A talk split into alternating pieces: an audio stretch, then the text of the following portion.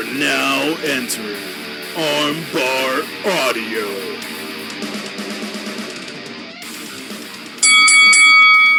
Hello, and welcome to Armbar Audio. You may be wondering, what am I looking at? Well, I ran a poll uh, a couple weeks ago asking what people wanted to hear more about from Armbar Audio. And the U.S. Independents won that poll by 37%, I believe. And I'm doing this show by myself called Inside the Indies, where I take some big shows uh, that people were really paying attention to and I review them. Now, Stardom and New Japan also got a lot of votes, and there was a vocalization through the comments about New Japan and Stardom. So, I'm also going to have a show called Strong Stylings. That will be next week, where I'll talk about Resurgence, the five star Grand Prix, and the Junior uh, Heavyweight Tag Tournament. Now, will these be weekly, bi weekly, whatever? Um, that's up to my schedule. Uh, it's also up to Armbar Audio's collective schedule because, in place of the regular Armbar Audio episode this week, you have this. So consider it like a little teaser for what's to come. A lot has been going on this week uh, for Armbar Audio. I've had a lot of work. John has been, he went to Dynamite on Wednesday. He's going, he's, he's going to, or he went to Rampage on Friday. And it's just been one of those weeks. But without any further ado, let's get into the subjects at hand. So I'm going to go in chronological order here. And this week, this past weekend had a lot of great indie shows. Uh, starting at 7:30 on FITE TV was AAW Savages and Kings. The show started off with Isaiah Moore versus the Iron Demon Shane Mercer. Moore tried to use his quickness with two crossbodies and a Shining Wizard, but Mer- Mercer is too much. Mercer with a delayed one handed gorilla press, a pop up tour of the islands. He hit a power bomb, held on, and finished with a moonsault fallaway slam for the win. And can't lie, you know, I watch a lot of GCW, so I was really pulling for Shane here, and uh, he's going to be a force to be reckoned with if AAW continues to book him. Which they should. There's no reason why they shouldn't. The next match was the number one contender to the AAW Women's Championship, Christy Janes versus Sky Blue versus Jody Threat. Jody Threat was ferocious Sky Blue had great strikes and crisp moves, and Janes was the X factor with athletic movements and unorthodox offense. I thought Sky Blue was really impressive. Sky beats on the Bariquas outside until they took control, but Jody helped out Blue. Jane then moonsaulted off the top onto all of them. Jody speared Janes, who had Sky Blue in a Samoan drop, Jody won with a spinning sit out powerbomb. This was a really fun match, and all three women shined. Big fan of Jody for years, and I'm glad she won. The third match was the number one contender to the AAW Heritage Championship, which is held by Myron Reed. Ace Austin versus Hakim Zane, otherwise known as Rohit Raju on Impact, versus Davey Vega with Johnny Bravo versus frontman Jah C. It's amazing to me how Johnny Bravo has moved from impact referee to an on screen personality and now a pretty good heel manager. This was a blink and you miss it match. momentum changed very quickly. Vega stomped Hakim Zane's face on the apron, then hit a tope con hilo to everyone outside. There was a springboard head kick by Ace Austin to Davey Vega for two.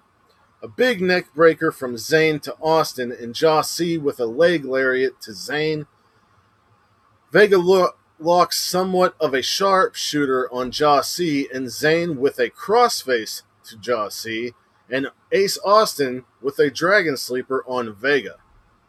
These guys are quick and agile and crisp. Jah C in a tree of woe German suplexes Ace Austin off the top, and then Vega comes down with a double stomp to C. Zane with a jumping knee and a running knee on Vega, but Jah C breaks the pin.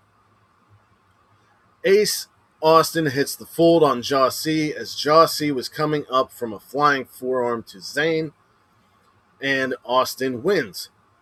I can't wait to see Ace Austin and Myron Reed battle for the Heritage Championship at Destination Chicago during All Out Weekend. Bravo says he's holding the show hostage until the decision is overturned. Russ Jones comes out, a guy who's been looking for a fight, just frothing at the mouth for some violence, and we get an impromptu match between Russ Jones and Mike Hartenbauer. There were heavy strikes by Russ, followed by a T bone suplex. Hartenbauer chokes Russ on the ropes. A slump buster by Hartenbauer. Russ comes back with a German suplex and a running knee to the back of the head for the win. Nice quick hoss fight. Russ Jones got the look, I'll say that. AAW Women's Championship was next with AK 47 Allison Kay pinkies up against someone we haven't seen in quite a long time, Melanie Cruz.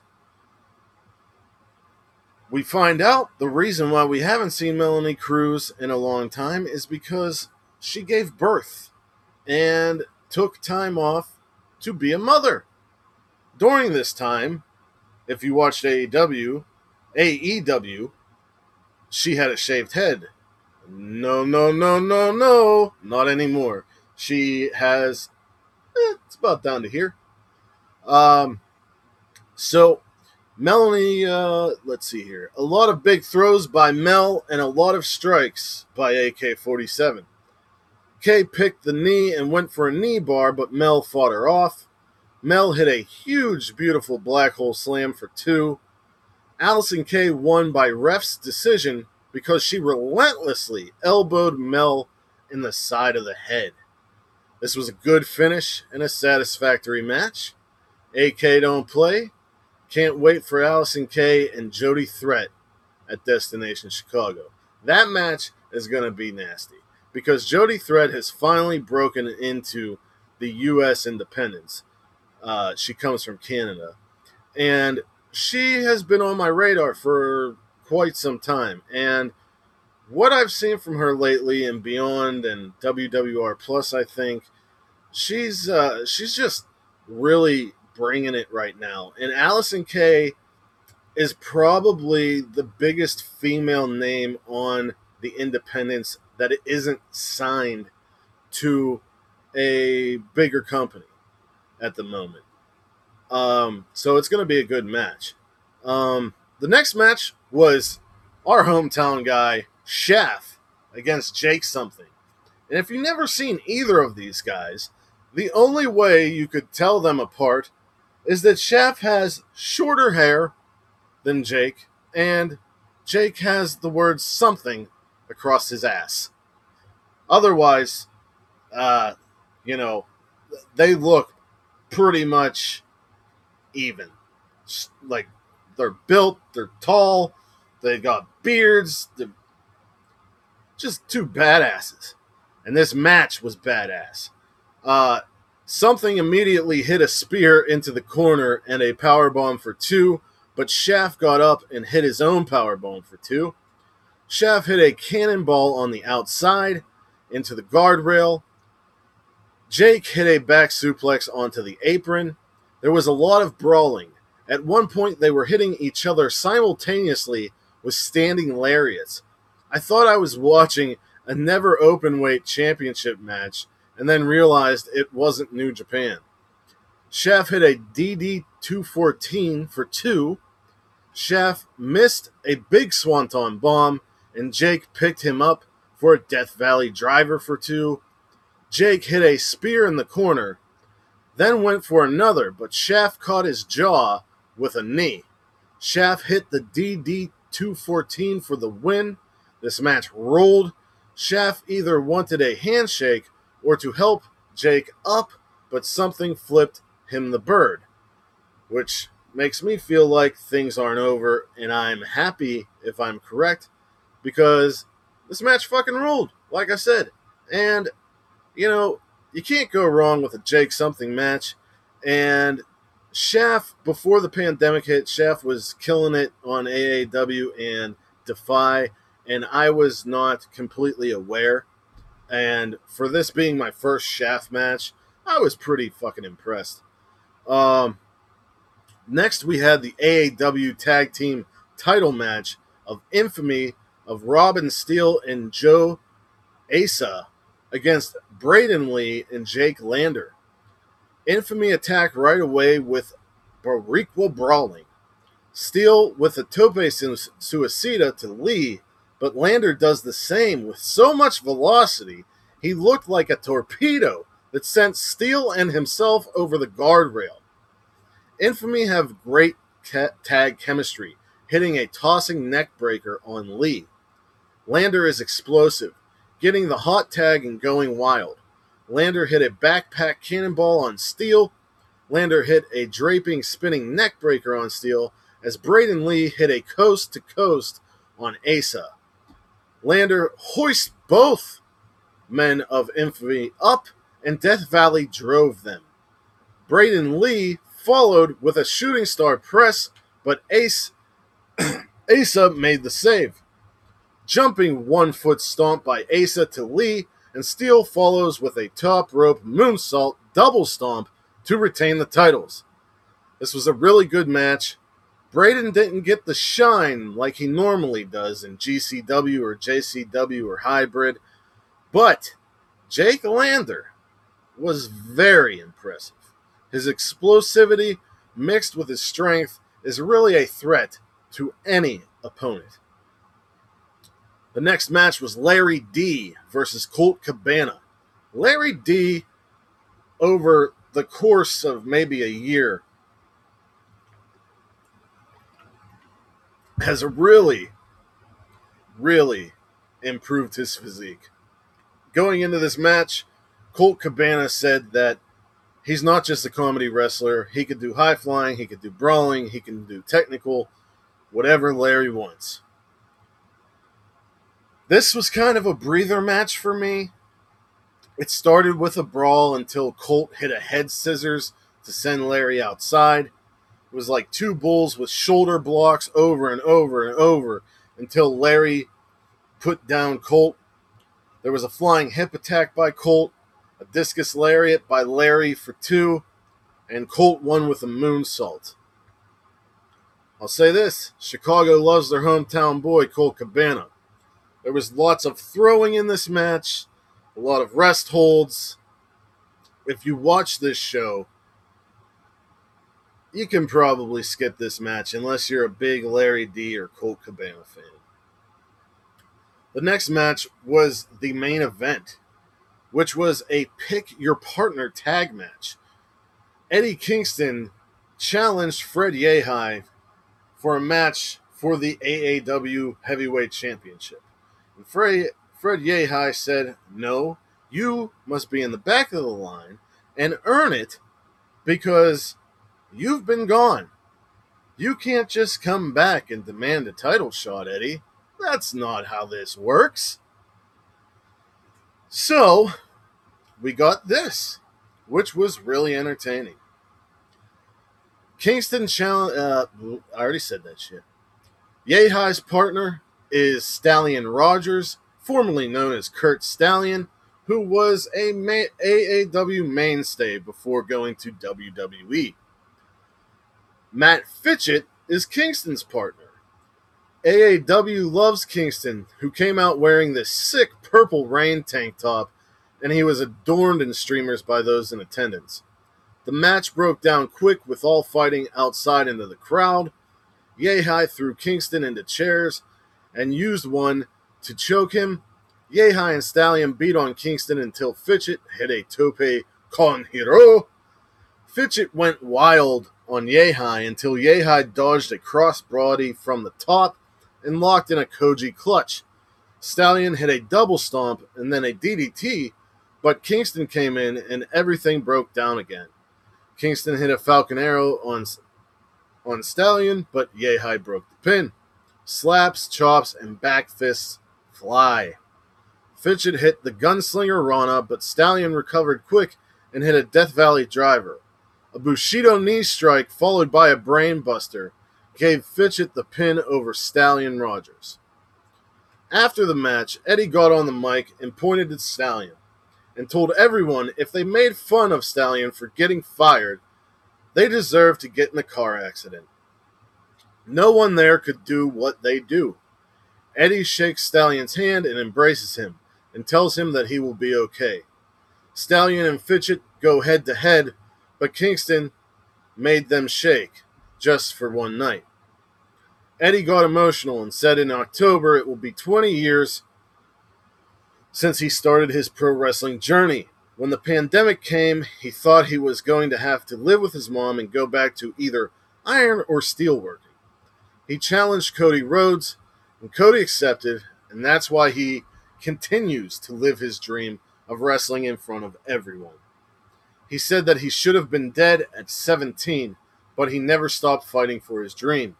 He said AEW treats him well, but AAW treated him well first. Eddie put the promotion in the locker room over by name and says he wants to come back. He better come back.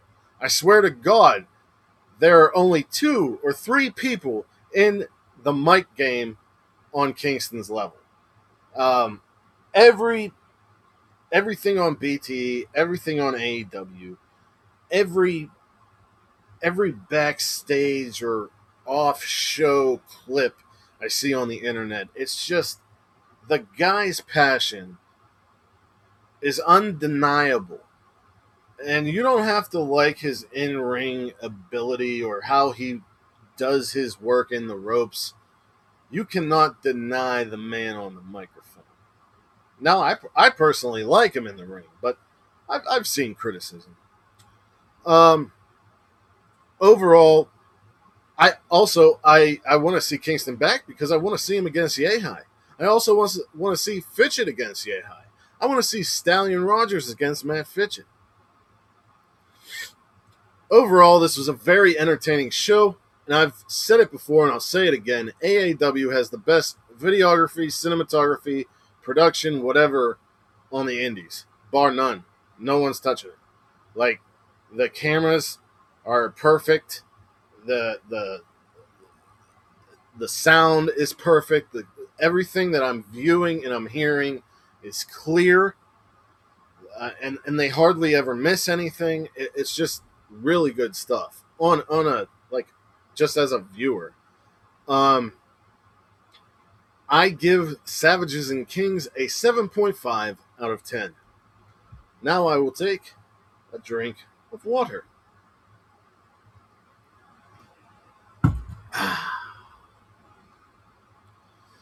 The next show we will talk about is Violence and Suffering's Party All the Time.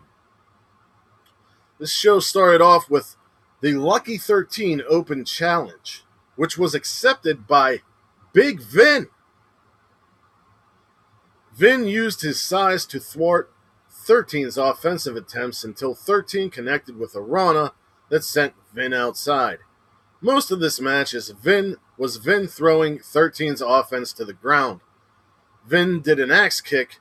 It wasn't pretty, but it was still impressive. Because, if you couldn't tell by his name, he's big. Vin went for old school, but 13 kicked the rope. Vin with a moonsault fallaway slam from the apron into the ring. 13 flipped out of a choke slam, but got hit by a lariat and then chokeslammed for two. Lucky 13 is all about the head scissors. If I had to count how many head scissors he did or attempted in this match, we'd be here for days.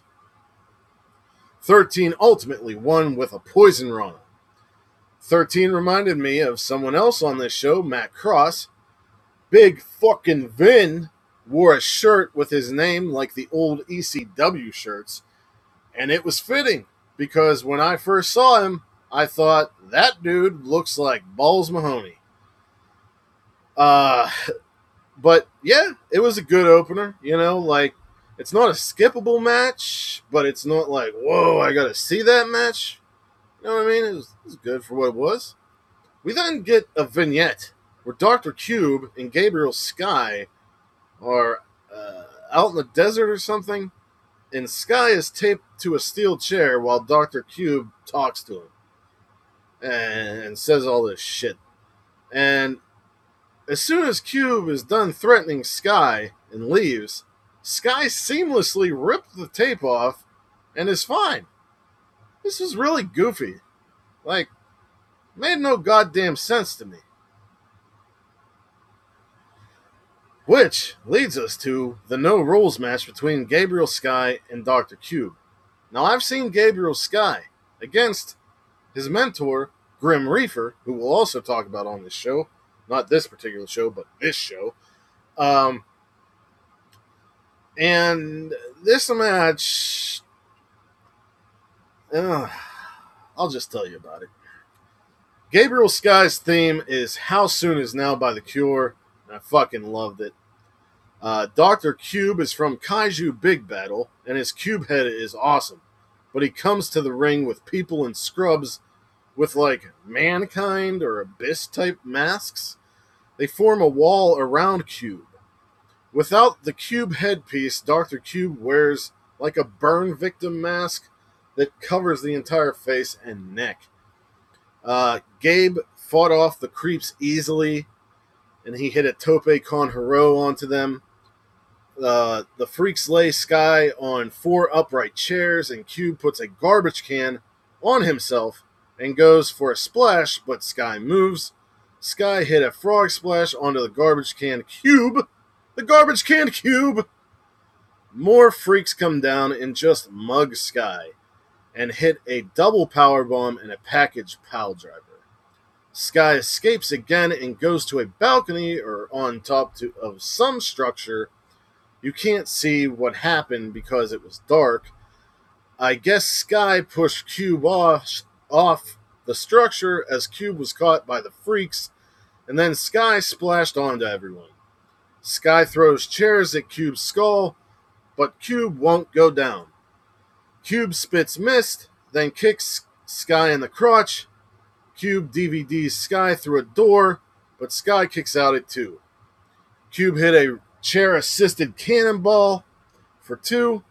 Sky introduced a ladder. Sky power slams Cube onto an open back of the chair that looked brutal. Sky set Cube in the corner with a chair in front of his face and hit a Van Daminator off the ladder for two. Sky hits an Asai moonsault into the Freaks. Four wrestlers come down and beat down the Freaks, but Sky tells them to go to the back after they do their thing. Big Calyx and Argus come in and attack Sky. Cube grabs a mic, but you can't hear what he's saying. Cube hits a spinning elbow to the back of Sky's head, then a German and a pumping bomber for the win. The production was a big step down from VXS's previous show, Mosh Pit Killers. Aside from a couple cool spots, this match was dog shit because I didn't understand the bad blood and the production was less than desirable all you can clearly and fully hear is commentary, and they never told you why these guys hated each other so much. They kept saying there's bad blood and this is a blood feud and this and that, and the whole time I'm saying, well, why? Why? because guess what? You can't hear any of the promos in the ring.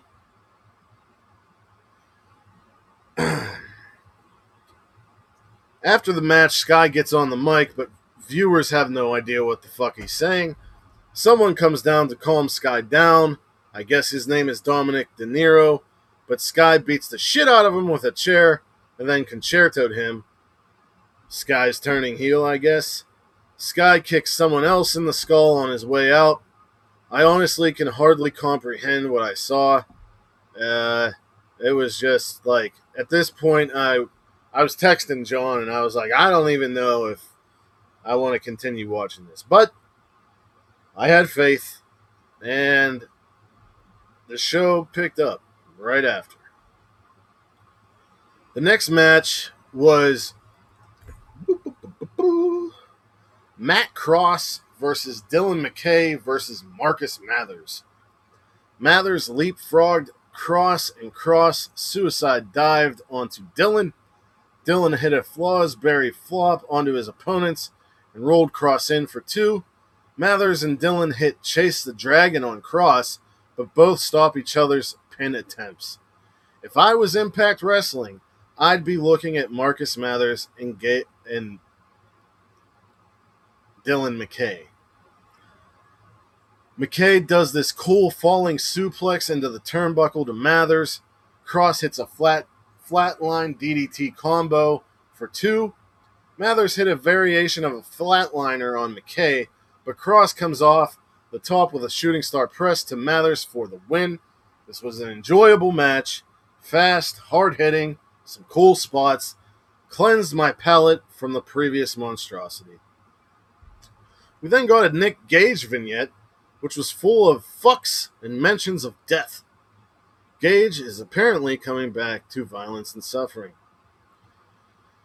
The next match was a pure rules match with Kevin Blackwood against Homicide.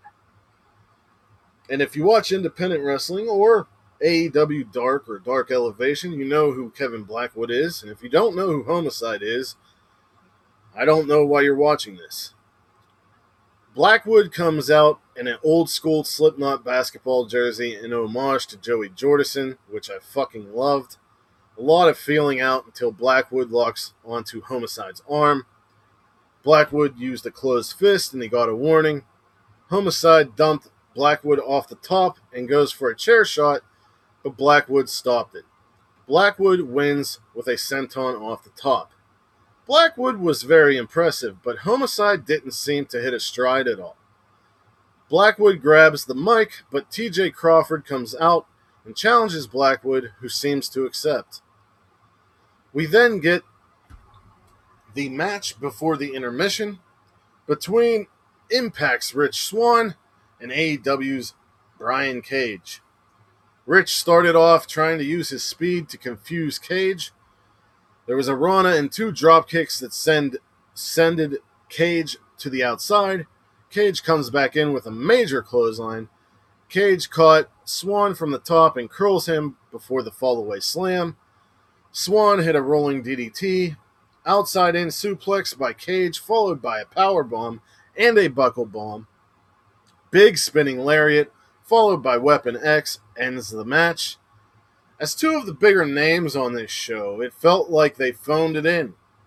If this match happened in their respective companies, or PWG, or maybe even GCW, it would have probably felt different. I was, was kind of disappointed in these guys, honestly. Um, then we got the intermission. When we come back from intermission, the sound wasn't was still not good, but they didn't I think they knew that and they didn't do any more in-ring promos really. And they fixed the lighting or they told they fixed the lighting and I think they told wrestlers to try and keep it by ringside. Um we got Anthony Green back on the independent scene against one of my favorite female independent wrestlers, Masha Slamovich. There was a nice butterfly suplex through the ropes by Green. This, sh- uh, yep, Masha slid through his legs and kicked up into his face, then hit a helluva kick and a German suplex. Green has some really cool offense, and Masha brought the strikes. Massive avalanche powerbomb by Green, but Masha kicked out. Masha wins with the Russian Deathlock. Respect is shown after the match. Both of them impressed me. They had really good chemistry, especially since this was pretty much my first taste of Anthony Greene. I did see him, I believe, on a Beyond Americanrana, but aside from that, I don't really remember. I know he was like retrosexual and um he had like two chicks with him and I believe they were uh one was Heather Monroe, I believe. Um so next we got the uh the main event. Too Cold Scorpio against Willie Mack. There was a handshake, and Mack bowed before the lockup. Scorpio worked the arm, but Mack kept countering with his agility. Unlike the other two big names on the card, these two seemed like they cared. They go outside, and there's chair play, but it was really dark. I did see Mack put a chair on Scorpio's back and slam him. Back in the ring, and Mack hits a forearm off the top for two. Scorpio was very cold in this match, hitting Mack in the balls three times. Scorpio with a front flip leg drop for two. He then goes to the second rope and hits a front flip leg drop again for two. Short Vader bomb by Scorpio. Slingshot twisting splash by Scorpio. Scorpio takes his time throughout the match, but he fires it up when he has to. He's a 36 year veteran and he is 55 years old. Huge moonsault off the top for two by Scorpio. Mack with a big senton in the corner for two. Scorpio goes for a head kick, but Mack ducks and hits a Samoan drop and a standing moonsault for two. Scorp brings a chair in and runs it into Mack's face, then hits a long distance leg drop off the top to the left, the chair off Mack's head for two. Mack hits a stunner and hits the six star frog splash for the win. They shake hands and embrace and raise each other's arms in mutual respect. After Scorpio heads to the back, Cage comes out and wants a match or a tag team formed with Willie Mack, and they dap each other on it. The next Violence and Suffering show is Saturday, September 30th, and it's called Machiavelli after Tupac, and it's happening in Los Angeles. Now, folks, if you're still with me, thank you. Uh, there are two more shows to go through, and I will try to go through them as fast as possible. But let's give the overall thoughts of VXS Party All the Time. The show was fun and entertaining, especially the triple threat and the last two matches. The show suffered from some commentary mistakes, like not explaining past history between Dr. Cube and Gabriel Sky. The production left more to be desired. You could hear the commentary and the music somewhat, but when it came to Joel Gertner an- announcing or promos in the ring, it was faint. There needed to be more lights out in the crowd because most of the time when wrestlers went farther than the ringside, you couldn't make out what was happening. That said, I was very impressed by Mathers, McKay, Slamovich, and Greene. Matt Cross brought it. Blackwood carried Homicide, it felt like. Mack brought it.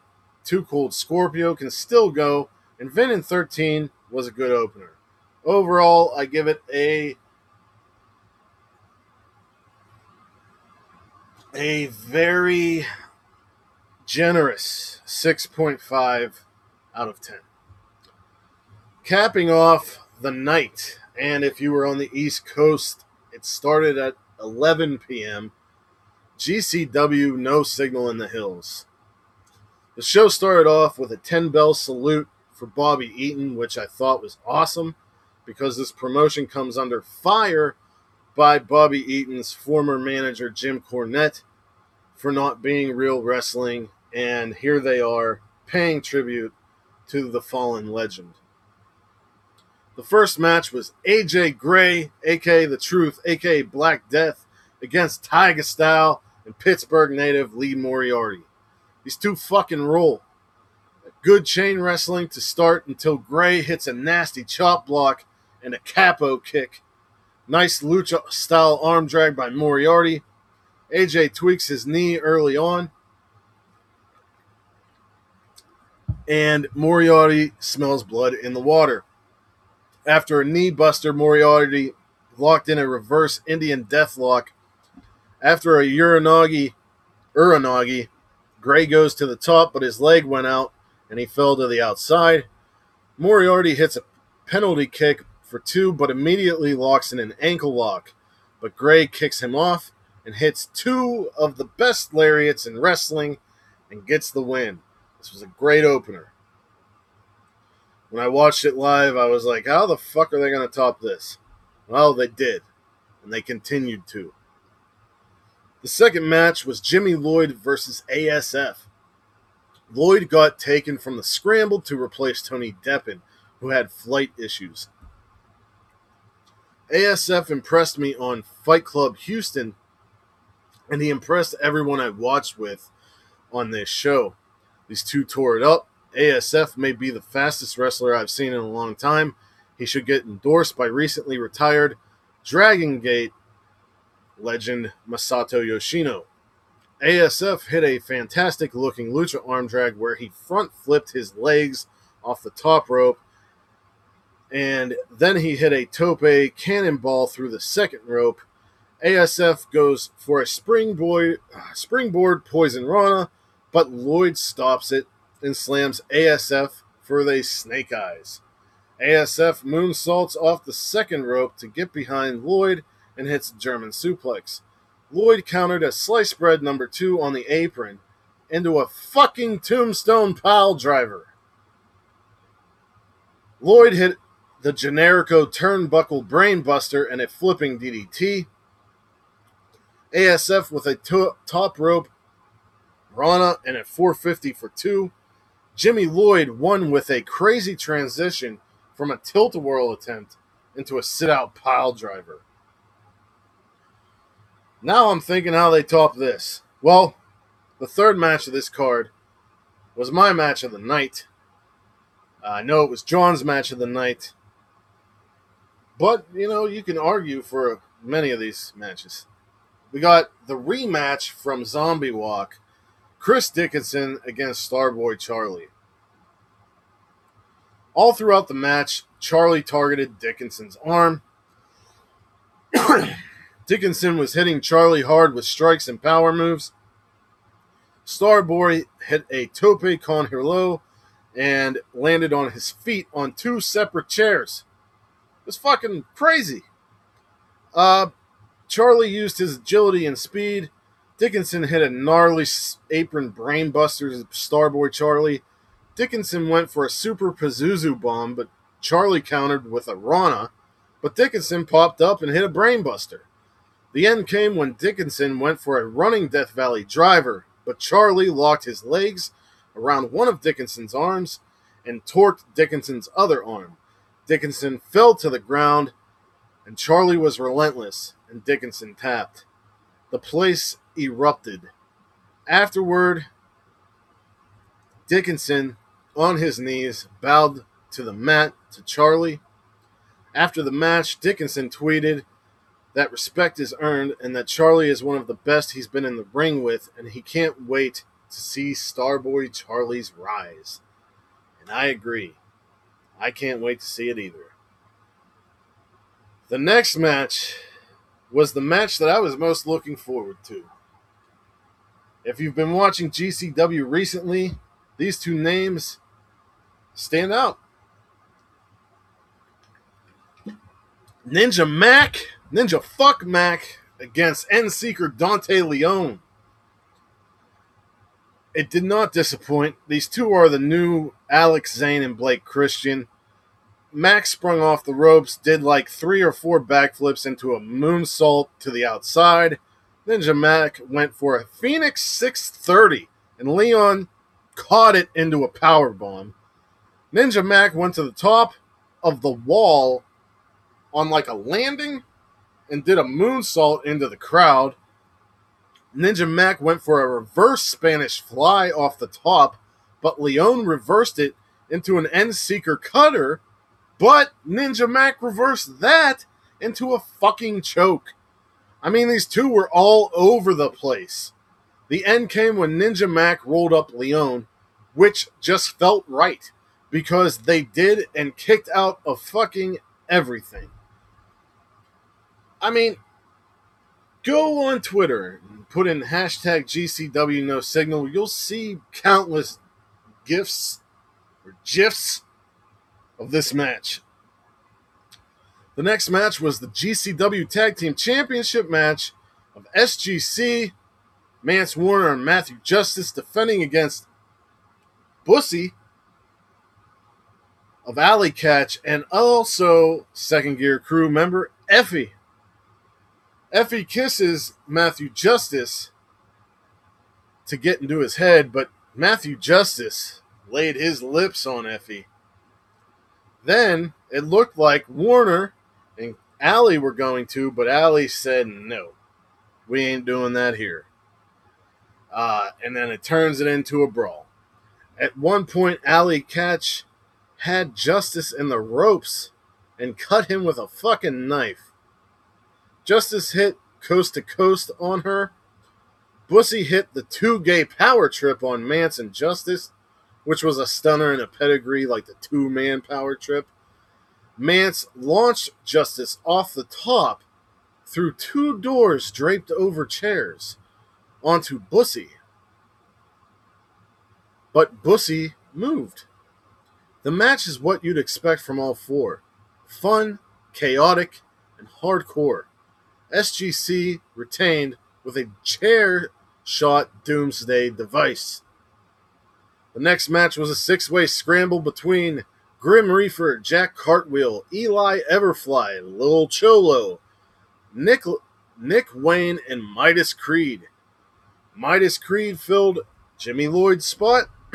Nick Wayne is a third generation wrestler and is only 16, and he showed out. He had a poison Rana and then a second rope cutter on Eli Everfly. Midas hit a 450 on Jack, then a senton onto Nick.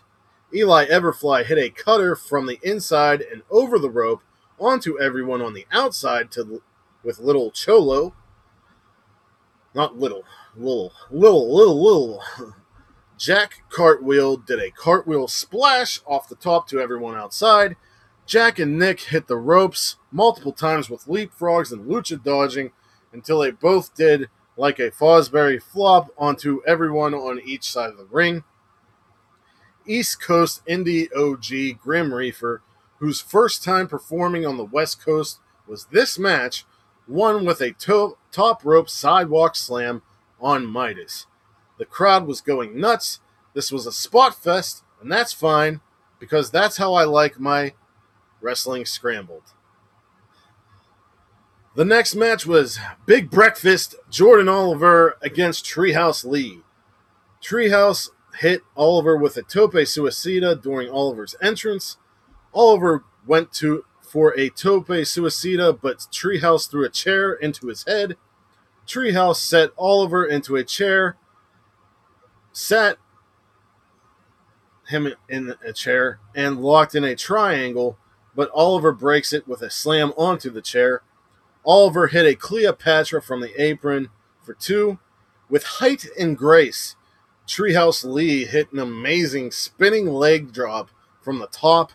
Treehouse loves to jump and spin, as he does again from the apron and connected with an Arana. Oliver put Treehouse away after countering a dive attempt with a cutter and followed with the clout cutter.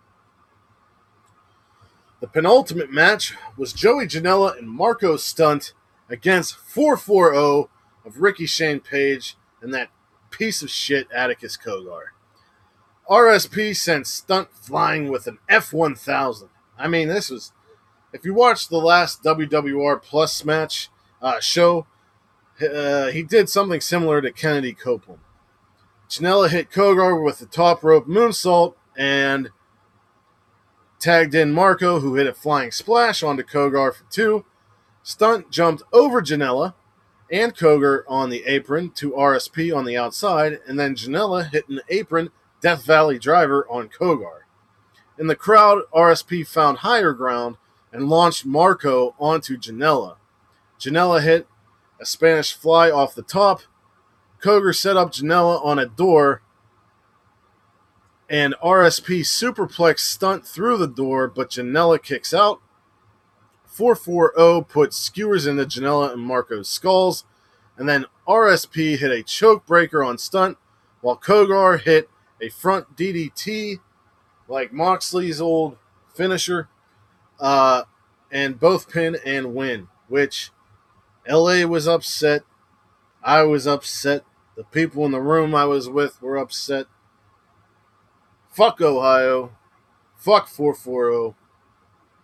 And fuck Atticus Cogar especially.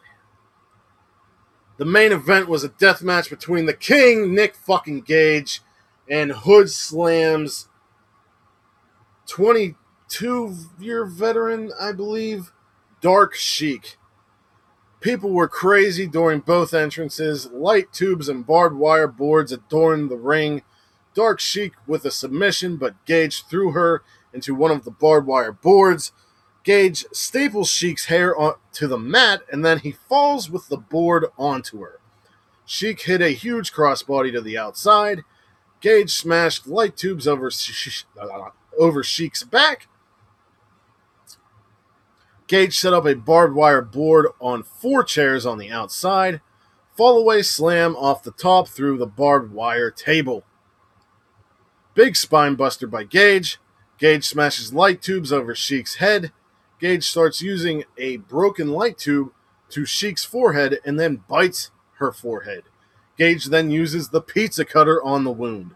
All the fans, meanwhile, are taking videos and pictures. Dark Sheik does a split and staples Gage's dick a few times. Sheik hits a driver of some sort for two, and then curb stomps Gage's head into a bunch of light tubes. More light tubes to Gage's skull, and she goes for the pin, but only got a two count. Gage kicks a bunch of tubes into Sheik's face. Falcon Arrow for two by Gage. They trade blows until Gage hits a DDT for two. Sheik hits a wheel clip, wheel kick from the top rope, which looked sick as fuck. She then hit a big leg drop for, from the top for two, choke breaker, two pile drivers, and a power bomb in succession puts Sheik away. This was a bloody battle that the crowd loved. Sheik goes to leave the ring, but Gage takes her by the arm and brings her back and raises her arm, and he leaves the ring. Since I started watching GCW regularly around March of last year, this was their best show in my opinion. Overall, No Signal in the Hills gets a 10 out of 10 from me. On to the final show I will be talking about, and don't worry, future episodes of this and Strong Stylings will not have this many things to cover. I just shoot for the moon as soon as I get an idea. IWTV 100. The first match, the first three matches I didn't really get to see, aside from some of the third match. Um, the first match was an IWTV Independent Wrestling title number one contendership ladder match, World Wrestling title, actually, because earlier that day, PWI recognized Trish Adora's championship, which is Pan something. Uh, you could look it up. And the IWTV title as World Championships. Um, this match had all the youngsters from H2O Wrestling. Uh, Steve Sanders versus Austin Luke versus Gigi Everson versus Reed Walker versus Ryan Redfield versus a name we've talked about, Marcus Mathers. And Marcus Mathers won. We then got Kevin Blackwood, who we talked about, against Eric Martin. Eric Martin or Eric Ryan, I don't remember, but Eric won. Eric won. The next match was Hallowicked, Jigsaw, and Ultramantis against Rally, of Alexander James, Logan Easton LaRue, and Richard Holliday. Rally won, but the standouts from what I saw were Hol- Richard Holliday, Jigsaw, and Ultramantis. Here we go now. The next match was Kevin Ku against Matt Makowski. And I've seen Kevin Ku in a tag team, never seen him as a singles wrestler. Matt Makowski, I've heard a lot about, never saw him.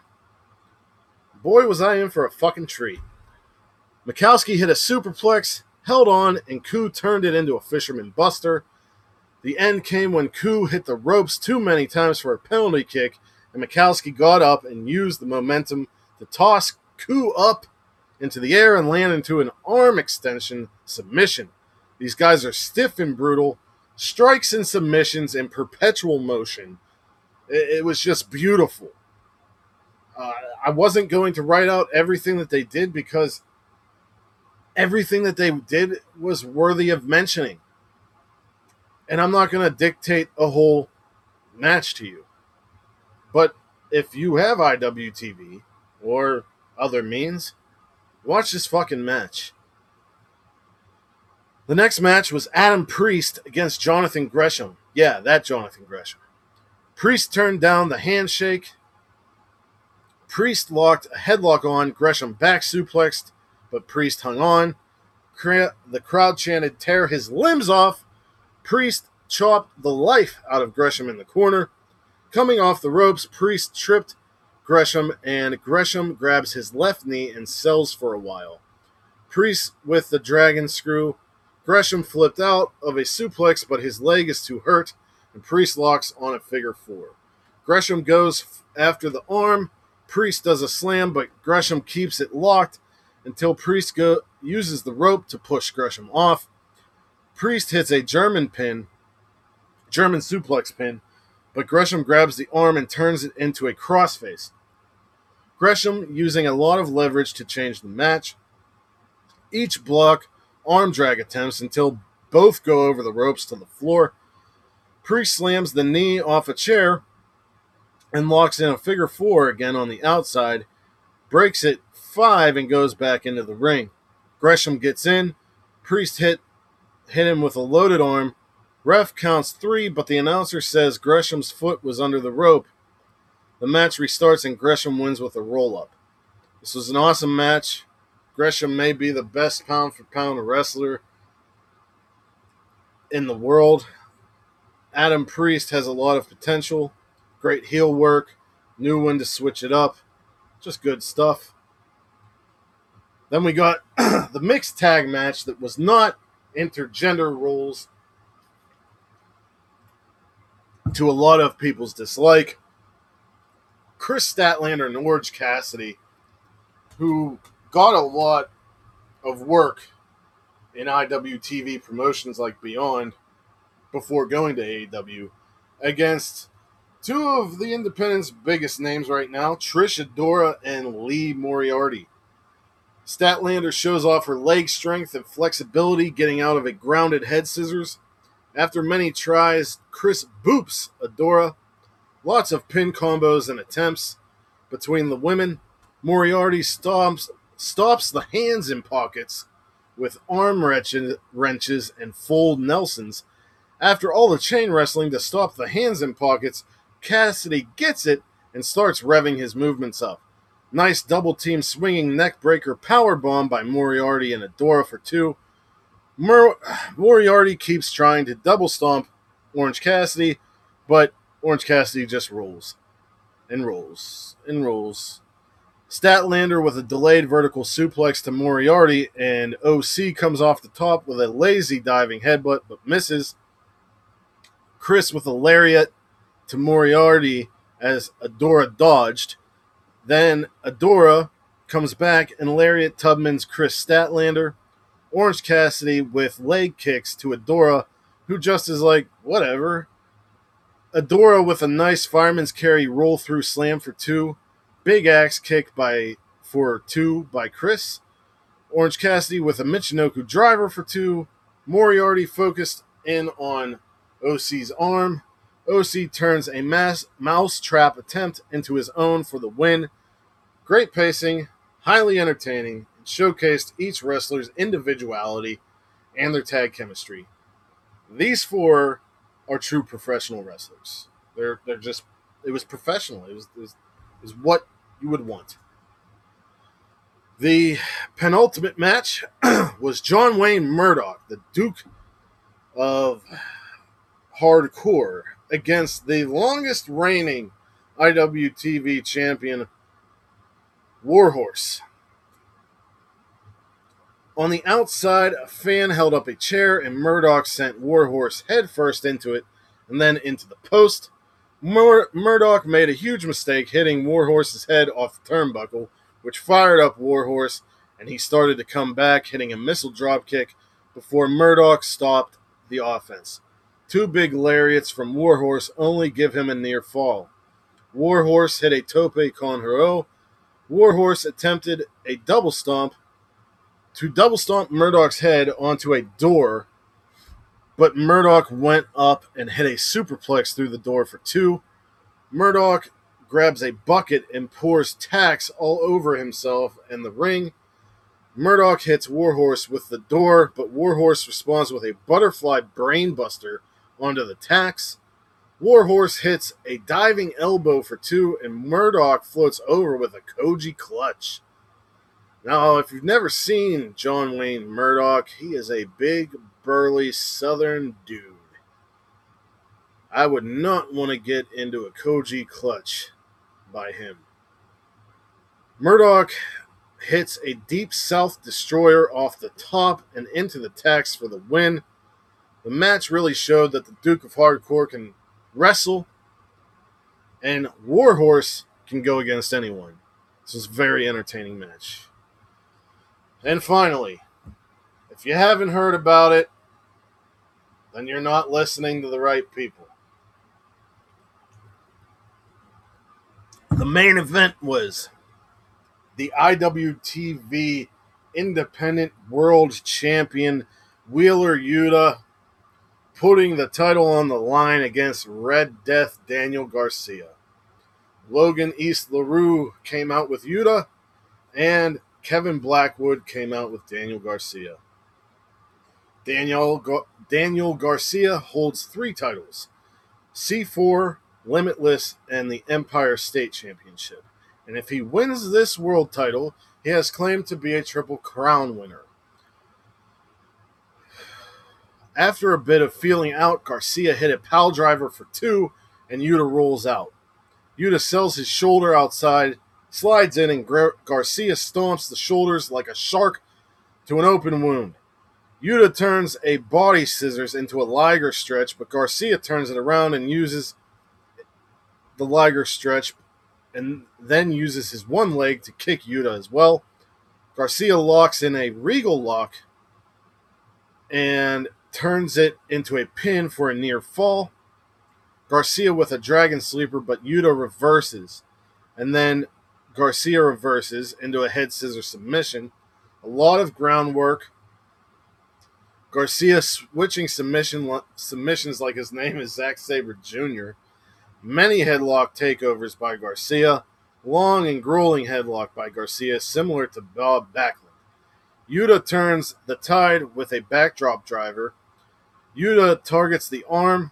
Garcia dodges a stomp to the elbow, but can't execute an Irish whip, and Yuta goes back to attacking the arm. Fantastic STF version by Garcia, but Yuta turns and slaps Garcia in the face. Garcia throws Yuta head over heels into the corners and hits a shotgun dropkick and stomps Yuta until Yuta takes a powder.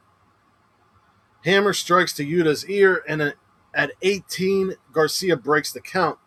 Shotgun dropkick to the side of Yuta's head for two. Yuta sends Garcia into the corner, arm first two times. Belly to back suplex off the top by Garcia. Crowd chants new champ as both men are down and the ref counts, counts to nine. The war continues. Falcon Arrow into a submission, but Yuta stands and drives back into the turnbuckle. Announcer says 10 minutes remain. This is a 60 minute time limit match. Strikes from both back and forth. Garcia locks in a choke, but to no avail. Splash off the top by Yuta, but Garcia goes for a roll up, but it's only a two. Garcia countered a gutbuster into a sharpshooter.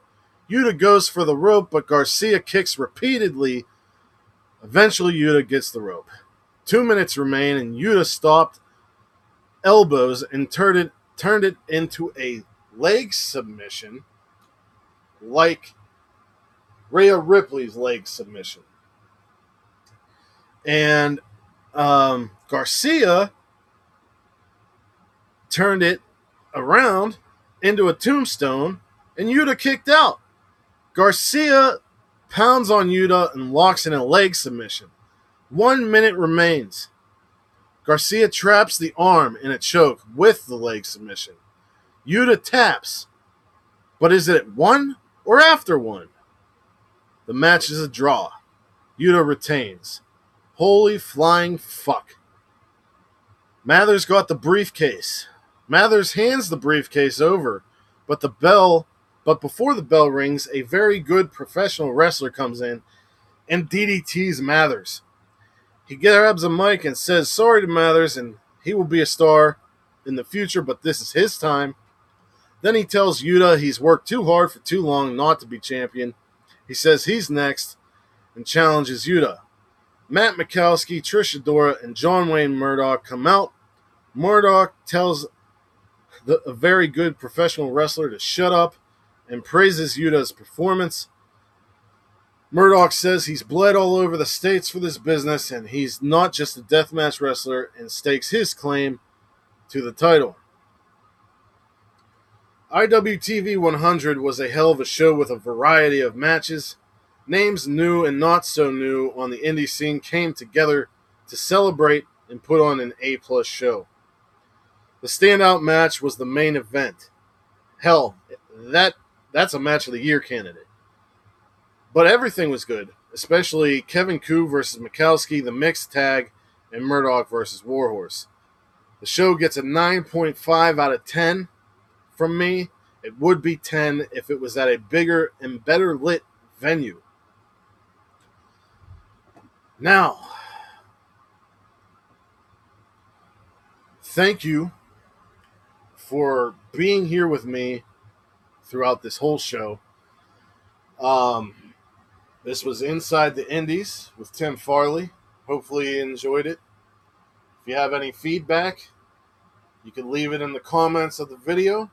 Remember to like, share, and subscribe through YouTube.